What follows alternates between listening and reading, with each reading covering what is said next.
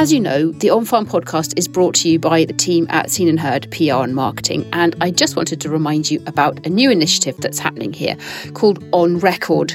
On Record is a project to preserve voices, stories, and memories for the future with your very own audio recording. So we're recording memories of rural life. We're travelling around Scotland, working with families and organisations to capture precious voices of family members or staff members or long serving office bearers to preserve those for posterity and sometimes for historical value. So, if you think this project is something that you'd like to be involved in, and maybe you have a grandparent or a parent that you'd like to capture on audio while you can, please do get in touch. You can find out more at onrecordmemories.co.uk. Hi, it's Monty here for this episode of On Farm, the Food, Agriculture and Rural Matters podcast. It's an unfortunate fact. Most of us in farming know someone who's been in an argument or a dispute, whether between relatives over an inheritance or in a business relationship. These things happen, and we're all probably far too familiar with this sort of thing I'm talking about. If you're in that position, or you know someone who is, you may not realise that you can call on the services of professional mediators. The chat in this pod today is all about mediation and how it can be used to sort out disputes. And, importantly, avoid disputes. We've two guests on this one one from the legal profession and one representing Scottish Rural Support Service RSABI. I'm going to let them introduce themselves and then we'll get straight into the chat. My name is Fiona Cameron. I'm a partner in Gillespie Macandrew, which is a, a, law firm based in Edinburgh, Glasgow, and Perth. I head up the dispute resolution team there, and as part of my role, I'm very often involved in mediations, particularly for uh, some of our land and rural business clients. I think it's worthwhile mentioning at the outset that there is no set definition of mediation either in in fact or in law and I have to say that I actually think that that's one of the really nice things about it um, because it means that it can take different shapes and different sizes and different forms and different formats to suit any particular client or to suit any particular dispute. Thanks, Fiona. And Gordon, do you want to say hi and tell us about your um, role in mediation? Hello, Monty. I'm Gordon Davies, and I work as an me- independent mediator. And most of my clients are fed to me through the courts in Edinburgh or Glasgow, through RSABI, where there a lot of farming work, of course, and also through eh, from independent clients. The range of mediation, as Fiona says, is huge. It can range from an informal misunderstanding between two people right through to a formal disagreement where people are threatening to go to court. And then I see then if the case is referred to me from the court, I try to come to some sort of amicable settlement by which the two parties can move forward without formal litigation. Would you like to tell our listeners your connection to the On Farm podcast? Oh, yeah. Well, perhaps I should come clean at the start. um, Anna Davies is my daughter, and it is she who, with you, Monty, set up On Farm two or three years ago now, it must be. So yeah. it was she who asked me if I would come along and uh, try and help on this mediation subject today and, and just um, so that we would avoid the actual need for mediation, um, I've been asked to um, host this episode rather than Anna. So there we go. so we've we've kind of set the scene, and and and what we hear is that mediation could take many forms, but it's about bringing parties together to resolve a dispute or a conflict, or or trying to resolve things before it might get get that far. Gordon, I was interested in, in, in what you said because through your role with RSABI, you can help people under the banner of RSABI without them even having to go to seek help from a solicitor, um, legal advice. Is that is that a good summary of the? Yes, yes, that's absolutely right. I mean, it doesn't have to be a, a formal dispute that's going on. It could simply be a difference of opinion between two people, a misunderstanding of how the farm should be working, perhaps just hurt feelings on somebody's part, which are preventing the, the, the farm or the farmers or the whole business to move forward. And my role is to try and identify not just what people's perceptions are of their difference of opinion, but what the actual issue is which is dividing them. And by bringing those two people together, very often we can sit down and actually work out what the key issues are, perhaps resolve what's, what's antagonizing or upsetting both of them, and agree an action plan for the future. That comes through RSABI essentially. So if someone were to contact RSABI with in these instances, it's often a, a sort of cry for for help. The, the, the, there's we've got big problems and it's affecting our I don't know mental health or you know we we we we're really struggling um, for income or whatever. But as as a point of help, RSABI are able to, to offer to offer your services. Yes, the, the, usual route is that somebody will contact RSABI, uh, the, the, welfare team there, and um, if they identify that there is some sort of disagreement or conflict taking place, maybe just within the family, then they often ask them to contact me, and then we can see how we can move forward.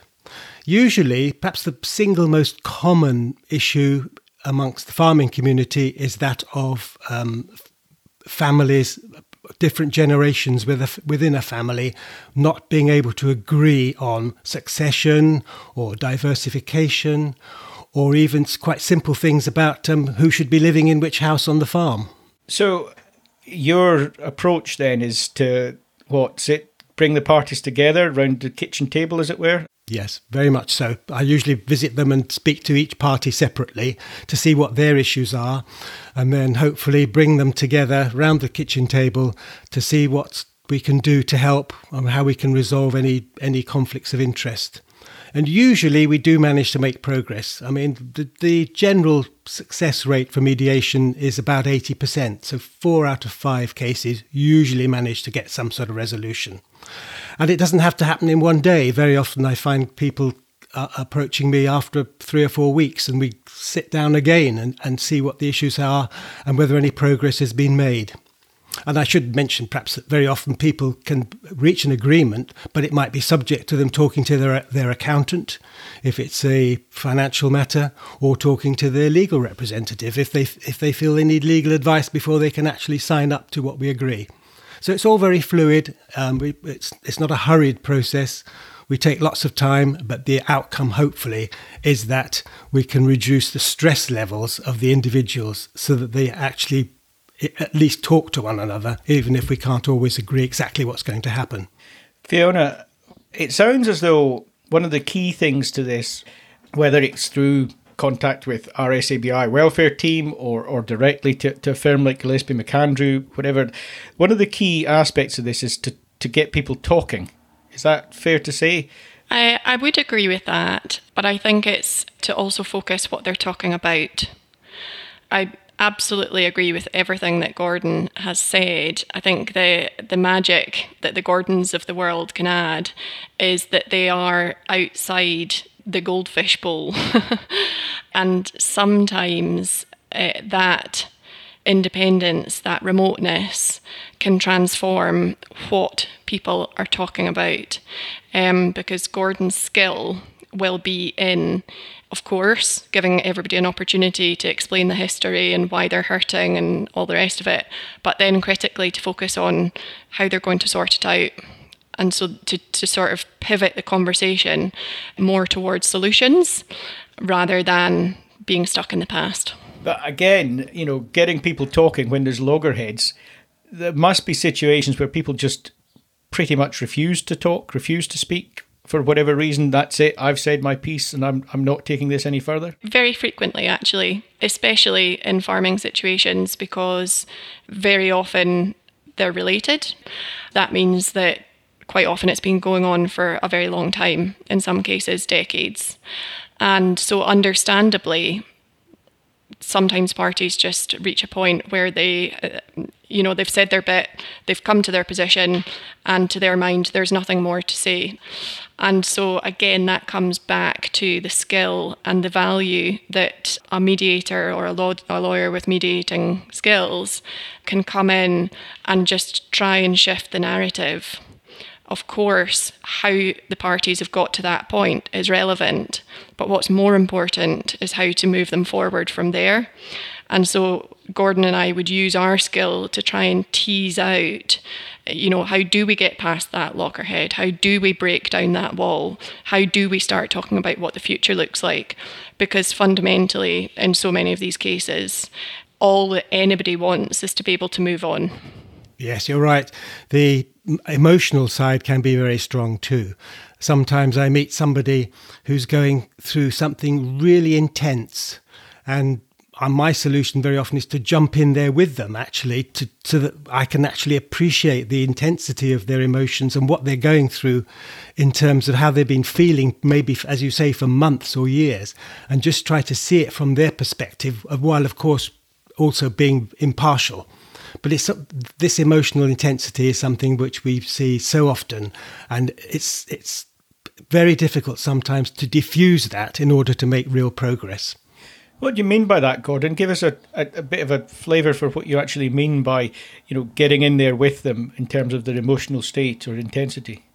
Sometimes it could be a father and son, for example, where the son may be feeling that he's doing all the work on the farm and not getting due rewards and hasn't been able to confront his his father in order to try and resolve things. He's just been bottling up all his feelings about it without having any sort of release.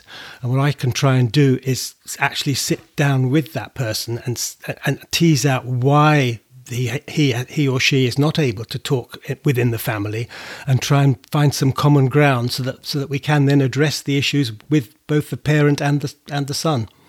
And is it often the case that if someone comes to you um, or through RSABI, come, you know, you're, you're, you're brought on board, is it often the case that there's, you know, there's one party has reached out and it is difficult to bring the other party to the table?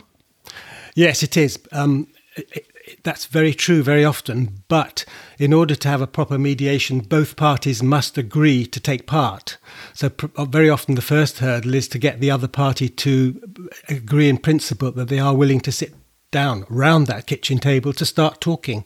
It can it can be tricky, but um, if we can get both people in, in the same room at the same time, that's the that's a good start. It's quite heroic what you guys are doing, really, because we, we, we know, we hear, we see, and we some of us, unfortunately, are very familiar with the the issues um, caused by mental health problems in agriculture and by breakdowns in relationships amongst families, etc. And you know what you're doing is trying to reach out and, and help people to avoid the problem becoming so big that it's overwhelming in terms of mental health, etc. Yes, when when relationships break down, it's very easy to think the worst of the other person. But at the end of the day, I think we all have a sense of fair play.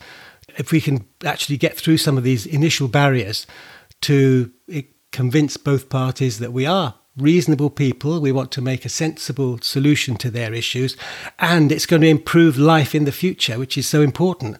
Forget the financial bit or the legal bit. Actually, the quality of life will be better if we can agree something between those people who are in conflict. What are the sticking points? You know, I'm not.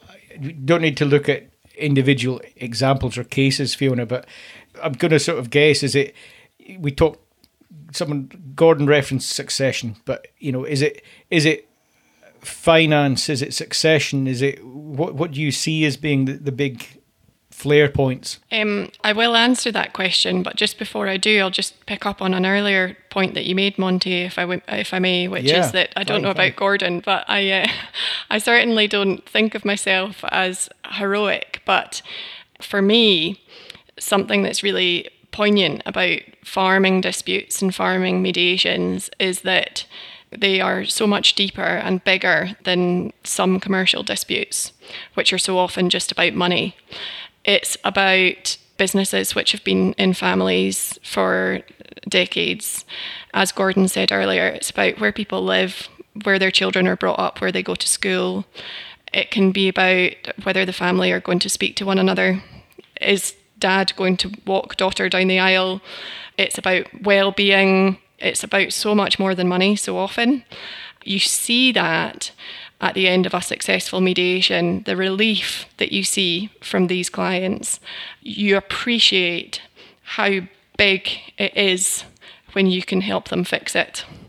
I guess what I would like to get from this podcast is a signposting that there's there's help out there, there's there's mediation out there, and, and we've got two experts here who would be all too willing to help, but also to give a kind of again a signpost if you like to what the flare points may be so that people can maybe just avoid getting as far down the road as even needing mediation. So what are we seeing? What's what brings people into conflict? I, I mean I, I could guess and we've talked about succession but what else is there there are there are so many things i mean it can just be the, the question of occupation of a cottage on the farm sometimes the one of the family moves out of the farmhouse to the cottage and then starts a family, and the cottage is becoming too small. But the parents refuse to move out of the farmhouse, even though they may be wanting to retire.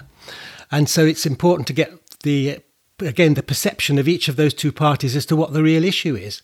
From the younger generation, the issue might be our house isn't big enough and, and the parents are rattling around in a big farmhouse. The issue from the parents might be they don't think the son or the daughter is capable of taking over the farm, and therefore they're hanging on in order to keep control. So it's really important to again to tease out what the real issue is and see if we can get agreement between them. I, I, tell you what, teasing that one out because you know I, I hear that that's a that's a sort of a long-standing kind of thing about who lives in the house and who lives in the cottage, etc. You hear that all the time, and I, I just do you think that that is always necessarily the, the real the real flare point, or do you think that that, that is um that's a metaphor for, for power, isn't it? It's it's more about it's, it's about responsibility. Yeah, it's about the it's about the younger generation being allowed to, to, to, take full responsibility for the for the farm, not just for what happens on the farm, but for the financial management, for the legal arrangement uh, in, in the event of the one of one or both of the parents dying. I mean, having all this sewn up is so important for the younger generation, who then may have a, a children following on behind them. They would like to get things sorted, but very often the older generation say, "Well, I'm going to live forever. This is we'll just carry on as we are." Full stop. And quite often that's kind of encapsulated in who lives in the farmhouse, who's seen to have control. Am I, or am I reading it too much into that? No, you're absolutely right. It is a perception of, um, of uh, you used the word power, I think, power and yeah. responsibility. And when when does it pass over? When should it pass over to the next generation? And I'm sure Fiona finds a lot of cases dealing with these sorts of issues of of the legal arrangements for succession. Absolutely, and I, I have to say, in my experience, it's a problem not only horizontally but vertically as well. So, generational disputes, absolutely, but I've also seen disputes amongst siblings because they want to take a particular farming business in a, in a different direction to their brothers and sisters, and equally between different parts of families. So, I've had siblings fall out with cousins. And uh, I think you've hit the nail on the head, Monty. It doesn't matter if it's to do with subsidy or succession or property or crop rotation or or or or. I think very often a big bit of it is fueled by perceptions of who gets what at the end of the day in control terms, uh, in money terms, and in ego terms. Another another very closely related issue to that is farm diversification, where the younger generation tend to be more astute at spotting opportunities for diversification. But of course, it in, it entails a great deal of investment in capital very often, and the more traditional farmer may think, no, no, not for us. We'll just carry on milking the cows. You know, we we're not prepared to look so far into the future uh, because of the money involved. You know, it could be you could be talking hundreds of thousands of pounds of investment to make a, a change to put the farm in, in a different direction, which may, in the long term, benefit them all. It sounds to me, by what you're both saying, is, and again coming back almost to the, the house and the cottage, etc., as a metaphor, it's really about space to let people have their, if you want to put it as power or someone said ego, or you know, those are maybe maybe slightly negative words, but it's actually about space to allow people who are, I guess, passionate about the farm, passionate about the farming business. It's about space to allow them to do what they would like to do. It is, that's very true.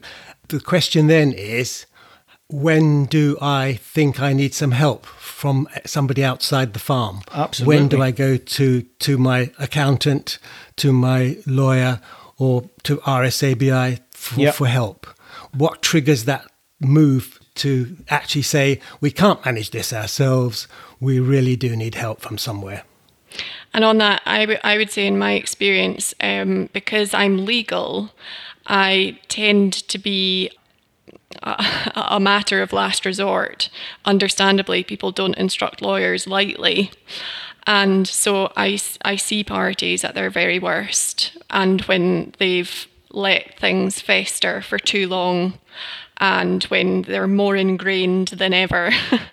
May I kind of interrupt Fiona and almost contradict you there because I wonder if the problem is that both of you are seen as being a last resort. So, you know, as you say, the last resort is to lawyer up, as it were. So the last resort is to come to you. But also, the last resort is to go to RSABI because you're at the end of your tether. So I think what we're seeing here is that these issues become something that, that simmers and boils and, and then erupts, and, and someone needs help personally, probably, and goes to RSABI. Someone feels that they're at the, la- the last straw and they need to crack the whip and they need to get the lawyer on board. And I'm all about, you know, making people who are listening to this aware that you guys are there for when things like that occur. But really, you know, we need to also try and make people aware that there are flashpoints, there are touch points, and, and maybe getting mediation involved earlier so that it's not so ingrained, so that the problem isn't so fierce and the flames aren't so hot, and the, the space is potentially much more easily found. Is that too much to hope for? No, that, I think that's right. It's a question of at what point can I feel I can share my problem with somebody else, and I think that's where that's where RSABI has has done such good work in that it, it it reaches out to people and says if you've got an issue, financial, emotional, mental, mental health issue, just come to us in RSABI and we'll try and sort your problem. And more often than not, they have got somebody within the team who can help them, whether it's pointing them in my direction to mediation or, or somewhere else. But um, it's just important to make that phone call, I think. I would say in that in that context, there's no such thing as too early. Sometimes I think people feel like it has to get really bad before they do something, and actually, the earlier the better would be my view. Just on your earlier point, though, Monty, in terms of the, you know what the flashpoints might be. As a as a disputes lawyer, it sort of sounds counterintuitive, but I dream of a world where uh, there's no work for us at all because everybody's avoided the disputes happening in the first place. And so, from a legal perspective, that's about farming families and farming businesses looking around them and realizing that unfortunately disputes do happen and being organized between themselves to make sure that uh, expectations are managed, legal advice is sought, tax advice is sought, everybody's on the same page in terms of you know where things are going. By forward planning and front loading in that way, all being well, you would never ever need to find yourself in a mediation. And mediators can actually help with that and dispute resolution lawyers can help with that because we know the questions to ask. We've got the war stories. We've been there. We've seen it. We've done it. We've got the t-shirt. And so we can help clients uh, you know think about things that might trip them up in future at a time that everybody's calm and getting on. I think the difficulty and the challenge that I have in achieving this dream is, is that when everything's hunky dory, people are understandably very anxious just to get on with get on with the, the day job, as it were, rather than traipse off down to their lawyers, you know, to chat things through. But uh, uh, the the power of dispute avoidance is huge, and I think it's only once you've been through litigation or a really tricky mediation that you realise that. You're absolutely right, Fiona. The only thing I would add, and I, we, I should have said this at the beginning, is that if you do go to mediation or come to speak to Fiona, the conversations are entirely confidential. Nothing is disclosed outside the mediation unless the, the parties involved agree to, to sharing some of the information outside. So you can come to um, RSABI or, or Fiona um, knowing that whatever you discuss is entirely confidential between you and, and her or me. Yeah. Fiona, just following up on what you're saying, you know, you must also sit there sometimes and look at other things happening within your firm, your colleagues dealing with uh, family farms and businesses that are more. I hate to use the word switched on. It sounds like I'm being derogatory about the others, but you know, the the ones who are coming to seek advice, put plans, succession, whatever it might be, in place long before there's ever potential for a problem. That must that must gladden you, but I guess sometimes you must also feel like, oh my goodness, why can't more people be like that? Oh, absolutely. A lot of the work that we do in the disputes team is dispute avoidance. And so when I say that, what I mean is, is we feed into the tax team who are helping the, the switched on entities um, with their tax planning, or we're helping the, the land and rural business team on the diversi- diversification project, or, you know, their plans to purchase or sell, or um, if there's a contract farming agreement, or if somebody's getting moved out of a cottage, or whatever it might be. Um, if there's a turbine going in, we work with the energy team. You know, we can work together and dovetail so that we can offer the the war stories, as I say, to try and future proof and prevent any problems arising. But we can only add that value and add that experience if the client's in the door in the first place. So it's about taking that first step. And I think essentially what it comes down to is, is do you take that first step when you don't have a problem and you just want to be organised, or do you take that first step when things have gone really, really wrong? We're there, and Gordon will be there in either event. It's just that um, naturally, when you're trying to pick through a dispute, it takes on a whole different element than when in the other circumstance everybody's coming to the table all on the same page and with a, a nice shiny plan for what the future looks like. Yeah. Yeah. Mediation for me and and specifically what a lawyer can do for a client in a mediation, it's not an all or nothing game.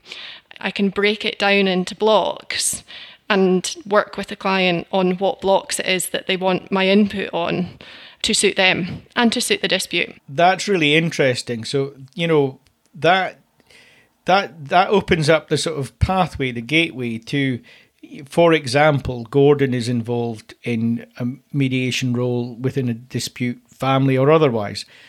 Bringing the lawyer on board needn't be kind of pushing Gordon out the door or starting from scratch again or whatever. It could just be about we need a little bit more advice about what the next steps might be or about reaching a legal agreement about what we've already talked about in mediation. Exactly, exactly. I think sometimes lawyers aren't used because we're perceived to be too expensive because the expectation is we would be involved from beginning to end. And of course, it is nice. Um, you know, I like working with clients on the whole of a project, but not if it's not what they want or not if it's not what they can afford.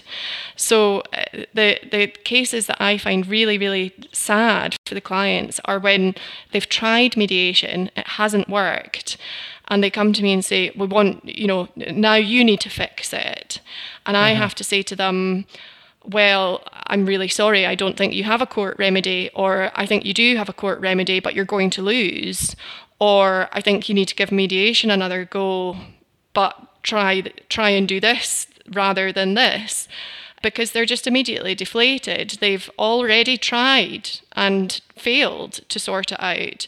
And then it's just me giving them more bad news, or at least that's how it feels to mm, them. Mm.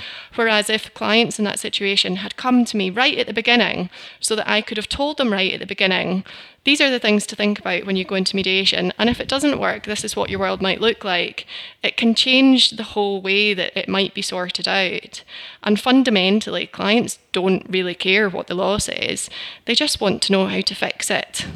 As I say, we can help them understand how to fix it um, in different ways. At the end of the day, the main objective is to reduce anxiety and stress.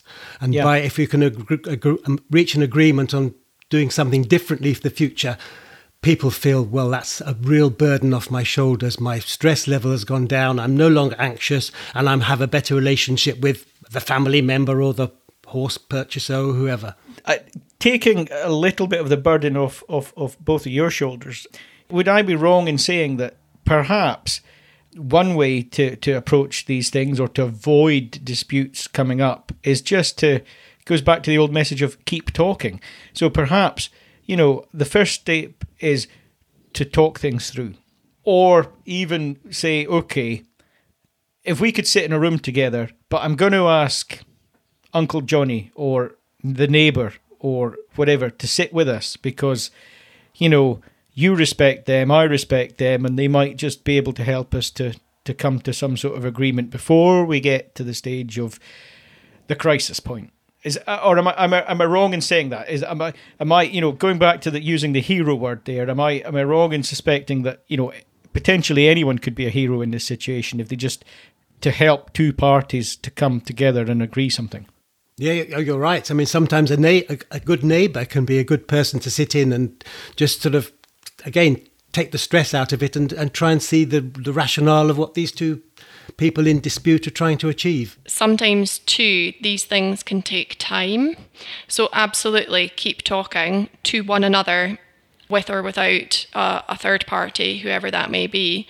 But also just recognize that it's okay for it to, to be and feel like a formal or informal process.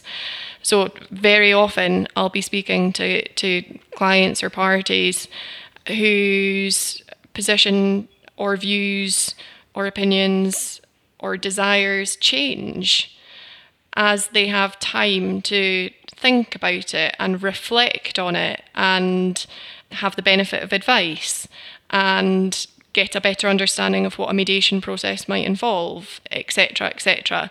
It's uh, just the the point of getting to a discussion with a mediator can in itself be quite cathartic and can in itself lay the, the foundations for solutions. It's not always the case. It can sometimes be, but it's not always the case that on day one, a party or a client comes to you, and on day two, you appoint your mediator and sort it. The time in between can sometimes be the, the most important. Yeah, absolutely. Yes. One of the questions I like to ask is um, of one party, how do you think you can reduce the anxiety of the other party? And it does make people think about what they can do themselves to help the situation. You know, they might think, yes, I, perhaps I have been a bit rude or cruel to that person. Is there something I can do to make them feel less stressed? And sometimes that opens the door to then the, all these other discussions that we've been talking about. And go back to, to Gordon's earlier comment as well, that for somebody outside of the family goldfish bowl or the business goldfish bowl to say, this is how that person's feeling, this is where they're coming from, this is what they want and why, and if appropriate, this is um, my view of the strength of their argument. And just hearing it in that way from somebody else can sometimes be very powerful too. Because until that point, it's just been, you know, heads getting banged. That's so true, Fiona. So, as we kind of wrap this podcast up, I'm going to surmise this by saying we're not only hoping that our listeners can recognize that the, the benefits of mediation, can perhaps take steps or hopefully take steps to avoid the need for mediation, but we're also looking at people and encouraging them to maybe it's not be a nosy neighbour or an interfering busybody being negative, but it's about looking out for people, isn't it? It's about just maybe saying, maybe I could just help here. Maybe I could, you know, if you want to formalize it, maybe I could take on the role of being a mediator, at least to start with, at least to help the initial stages before the touch paper is lit or or to avoid the touch paper being lit that's if, if we could if we could give our listeners a message you know that would be it you can play lots of roles in mediation I, I couldn't agree more, Monty. It's in my uh, professional role, the thing I do a lot of is formal mediation, but actually, the thing that I find so compelling about it on a personal level is that the skills and the ethos behind mediation are things that we should all just be doing and using to be um, better human beings. I know that sounds quite deep and quite cheesy, but it's true. It's about respectful dialogue, it's about trying to avoid conflict, it's about um, trying to find common purpose. And these things, of course, relate to disputes in the sharp end of the, uh, you know, uh, uh, in, in a sort of dispute resolution way. But it can also just relate to how you speak to your husband or your wife when you go home, or how you choose to bring your kids up, or um, how you speak to a stranger in a restaurant, or how politicians communicate with one another, and yeah. and so it goes on. I mean, it, it's for me, it's about so much more than just a, a day when you might be sorting out a problem. It has such a wider application and a more powerful application. And um, that's something that we can all seek to learn from and um, do our bit uh, in relation to a, a, a more peaceful society. Yes, you're absolutely right. One more point I would perhaps make is that there's been so much um, discussion recently about mental health. And I think engaging in a mediation process can very often really make a difference to somebody's mental health and lift that burden off their shoulders so they do actually feel better the next day. Guys, I love that. Thank you very much. We did get a bit deep at the end there, but I think um, I think that's what the subject's about. It's about human emotion as well, isn't it? And one thought from me, I don't want the last word, as it were, but one thought from me Uh, young farmers, I always stand by the fact that, you know, being able to do this podcast, etc., one of the, the, the things that I hark back to in my early days in young farmers was that we were trained in speech making. The speech making thing was, you know, you stood up there and you gave your viewpoint in a very strident way.